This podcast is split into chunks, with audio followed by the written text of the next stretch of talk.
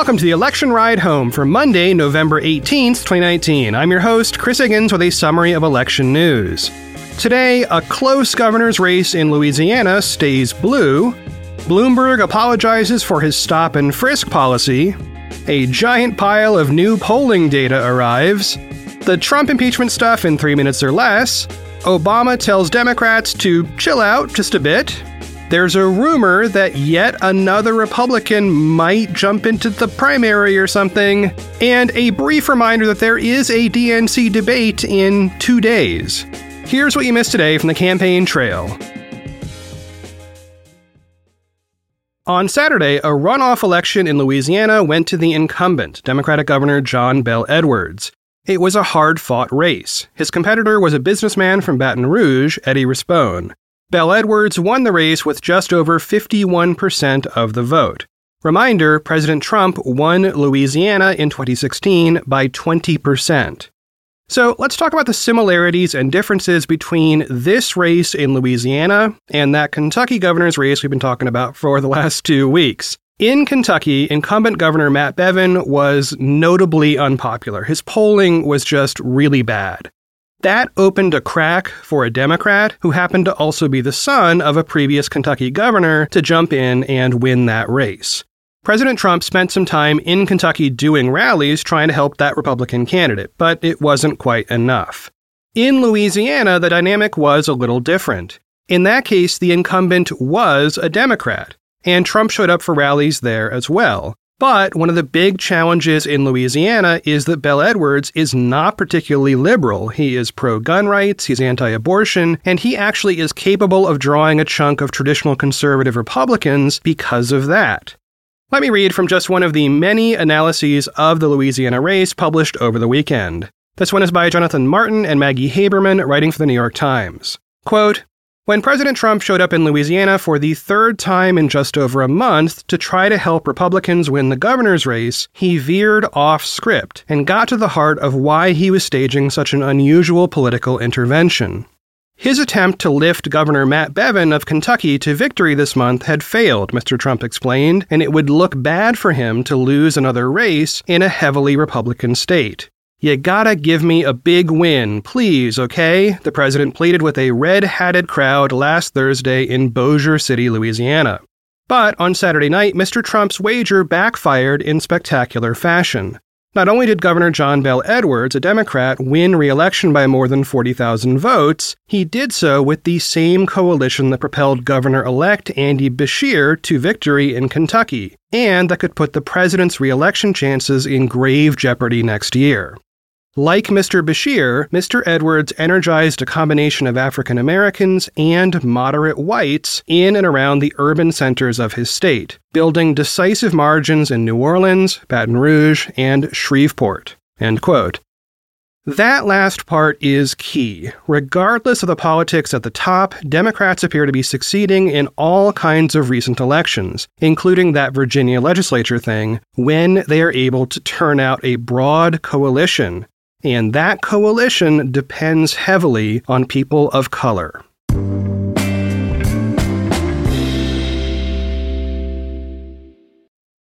Next up, former New York City Governor Michael Bloomberg apologized for one of his signature policies, and it was a policy that severely affected people of color. Reading from an article by Shane Goldmacher in the New York Times, quote, Ahead of a potential Democratic presidential run, former Mayor Michael R. Bloomberg of New York on Sunday reversed his long-standing support of the aggressive stop and frisk policing strategy that he pursued for a decade and that led to the disproportionate stopping of black and Latino people across the city.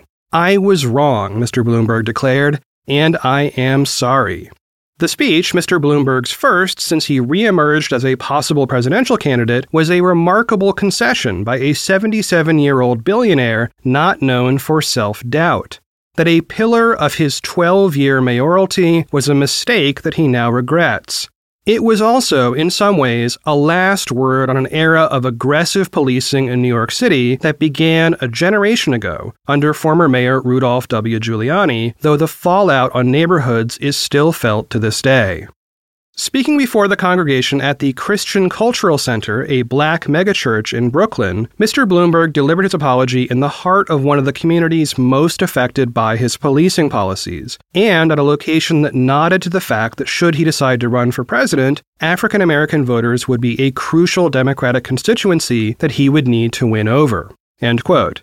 The article goes on to describe how after Bloomberg concluded his remarks and took his seat in the church, Reverend A.R. Bernard had to urge folks to, quote, show some love and appreciation, end quote, which only resulted in what the Times called tepid applause. This highlights one of the key challenges Bloomberg faces should he decide to run. His long political history leaves him with baggage that could hurt him in an effort to build the very coalition he would need to win the primary. This is kind of similar to the baggage Joe Biden has carried, and I've reported on for many months now, with one really important exception. Biden polls very well among black voters. The question remains whether Bloomberg can turn this around. Reading once more from the Times, quote, this issue is a threshold issue, said Stephen K. Benjamin, the mayor of Columbia, South Carolina, who came to the church service and had dinner with Mr. Bloomberg several weeks ago, where the topic of stop and frisk came up. Mr. Benjamin said he had urged Mr. Bloomberg to run in 2020. I am a big believer that there is strength in humility and genuine contrition, realizing and articulating you got something wrong. End quote.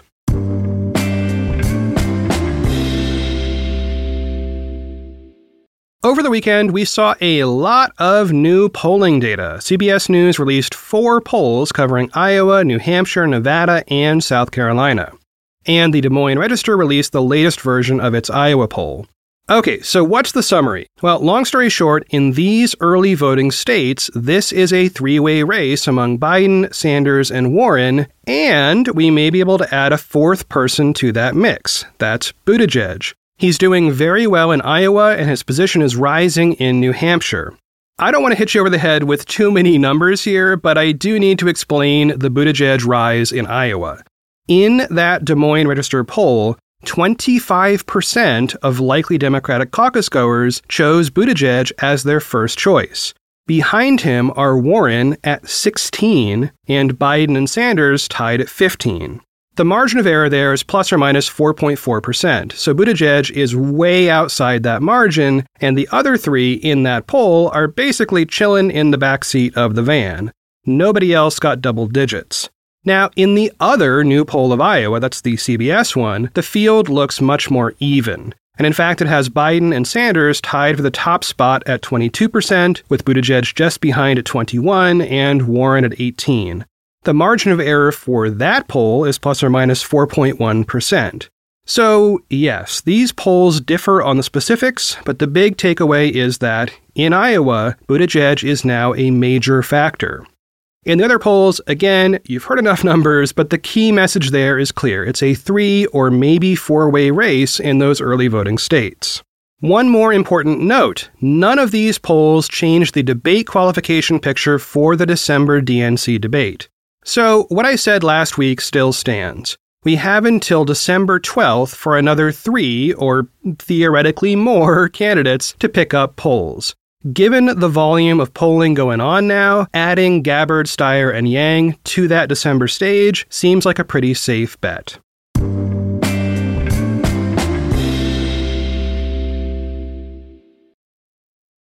Okay, it's time to commit. 2024 is the year for prioritizing yourself. Begin your new smile journey with Byte, and you could start seeing results in just two to three weeks. Just order your at home impression kit today for only $14.95 at Byte.com. Byte Clear aligners are doctor directed and delivered to your door. Treatment costs thousands less than braces. Plus, they offer financing options, accept eligible insurance, and you can pay with your HSA FSA. Get 80% off your impression kit when you use code WONDERY at Byte.com. That's B-Y-T-E dot com. Start your confidence journey today with Byte. The Angie's List you know and trust is now Angi, and we're so much more than just a list. We still connect you with top local pros and show you ratings and reviews, but now we also let you compare upfront prices on hundreds of projects and book a service instantly. We can even handle the rest of your project from start to finish. So remember, Angie's List is now Angi and we're here to get your job done right. Get started at Angi.com. That's A N G I, or download the app today. And now the impeachment news in three minutes or less. On Friday, testimony from Ukraine Embassy staffer David Holmes leaked in the form of a series of photos of his written opening statement. This is the staffer that Bill Taylor referred to as having overheard a phone call between President Trump and EU Ambassador Gordon Sondland. Reading from Kari Paul of The Guardian, quote, the transcripts, which are being called damning, include Holmes saying he overheard Sondland tell Trump that Ukrainian President Zelensky will do anything you ask him to. End quote. Another follow up from Friday. I said Friday that the transcript of an earlier call between Trump and then Ukrainian President elect Zelensky had nothing of interest. Well, apparently one thing was in fact notable about it. In the original readout of the call, the White House said that the call included a discussion of corruption and reform in Ukraine and stuff like that, which in fact are not present in the call log released on Friday. There has been a big dust up about whose error that is, whether the readout was wrong or the call log was wrong or whatever. And the issue may in fact be that Trump was given talking points about those issues before the call, but maybe simply didn't bring them up in the actual call. So that's where we are with that right now. Today, President Trump suggested on Twitter that he would strongly consider testifying in the impeachment inquiry. He appeared to be responding to yesterday's episode of Face the Nation, where House Speaker Nancy Pelosi suggested that Trump should go ahead and testify if he wanted to. Senate Minority Leader Chuck Schumer said roughly the same thing. I will, of course, keep you posted if Trump ends up being a witness, but keep in mind that he made similar comments about the Mueller investigation and then refused to sit for interviews. He did, however, submit written testimony to Mueller's team. In a related matter, today a court is considering whether the House will get access to the underlying materials from the Mueller investigation. The court hearing is actually in progress as I say this, so the outcome is not clear yet and it won't be today anyway, but it is being treated as an urgent matter. The underlying issue is that House investigators want to know whether the president himself lied in his written testimony. Specifically, they want to know whether the president had knowledge of his campaign's communication with WikiLeaks. So, more on that when we know it. Coming up this week, there will be more public testimony starting tomorrow. That's Tuesday, and that will feature Alexander Vindman, among others. Sondland will testify Wednesday, and there are a total of eight people scheduled to testify in public this week, all packed into just three days Tuesday, Wednesday, Thursday. So savor today and Friday because those are the only days this week with no public testimony.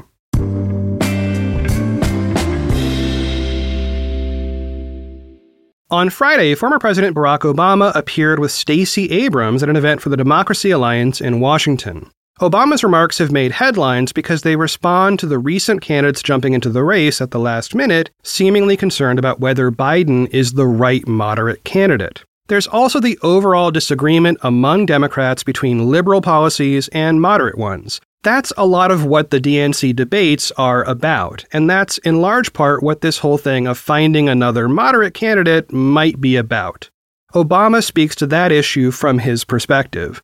So I just want to read to you a few of the notable Obama quotes as reported by Sean Sullivan in the Washington Post. Quote, this is still a country that is less revolutionary than it is interested in improvement. They like seeing things improved. But the average American doesn't think we have to completely tear down the system and remake it. And I think it's important for us not to lose sight of that. End quote. Okay, next one. Quote, my point is that even as we push the envelope and we are bold in our vision, we also have to be rooted in reality and the fact that voters, including Democratic voters and certainly persuadable independents, or even moderate Republicans, are not driven by the same views that are reflected on certain, you know, left leaning Twitter feeds or the activist wing of our party. End quote. All right, and here's the last one. Quote, we have the better argument we can't be arrogant about it. We can't take for granted that somehow people just, you know, the scales will fall from their eyes at some point. End quote. So, no particular analysis of these remarks from me. There are two links in the show notes to lengthy discussions of what these remarks mean and don't mean, but I just want to make sure you're aware of what Obama actually specifically said.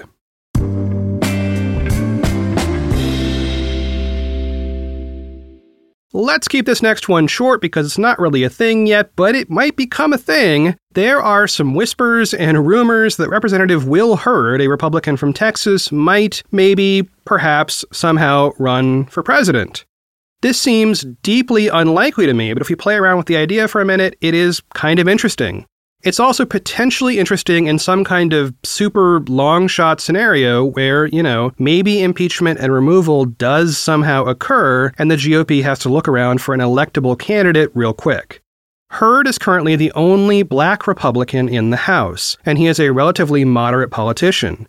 He apparently held six events in New Hampshire, which is an early voting state, on Sunday alone, which does seem kind of weird for somebody from Texas who is not running for president. So, anyway, no concrete news there, but it is sometimes fun to think about far out rumors.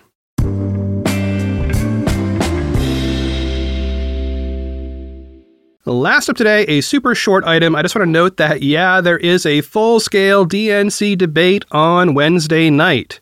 Leading up to all the previous debates, the news cycle has been way more focused on the candidates and the debates. But right now, it can be hard to find news on anything other than impeachment, so it can be easy to forget that this is a very important moment in the Democratic primary. Everybody on that stage will have worked really hard to get there, and I'm going to have a bunch of clips the next day trying to summarize what they had to say. So, again, that debate will air on MSNBC from 9 p.m. to 11 p.m. Eastern Time on Wednesday night. You can stream it on the MSNBC or Washington Post websites, as well as their apps for smartphones and TVs and tablets and, I don't know, probably watches or fridges or microwaves or whatever. Well, that is it for one more episode of the Election Ride Home. I've been your host, Chris Higgins. You can always find me on Twitter at Chris Higgins. To close out the show today, I want to say thank you for listening. It matters to me that people tune in and pay attention, and I often hear from y'all online. I appreciate that. And, you know, not just the stuff about how much you like the show, that's great, and I do enjoy that, but also constructive criticism is valuable and I pay attention to it. So that's it. Just thank you. I continue to listen, and I'm going to keep making the best show I can make. As always, thanks for listening, and I will talk to y'all tomorrow.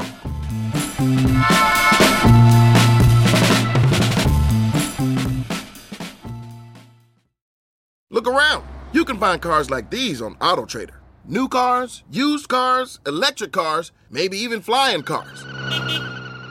Okay, no flying cars, but as soon as they get invented, They'll be on Auto Trader. Just you wait. AutoTrader.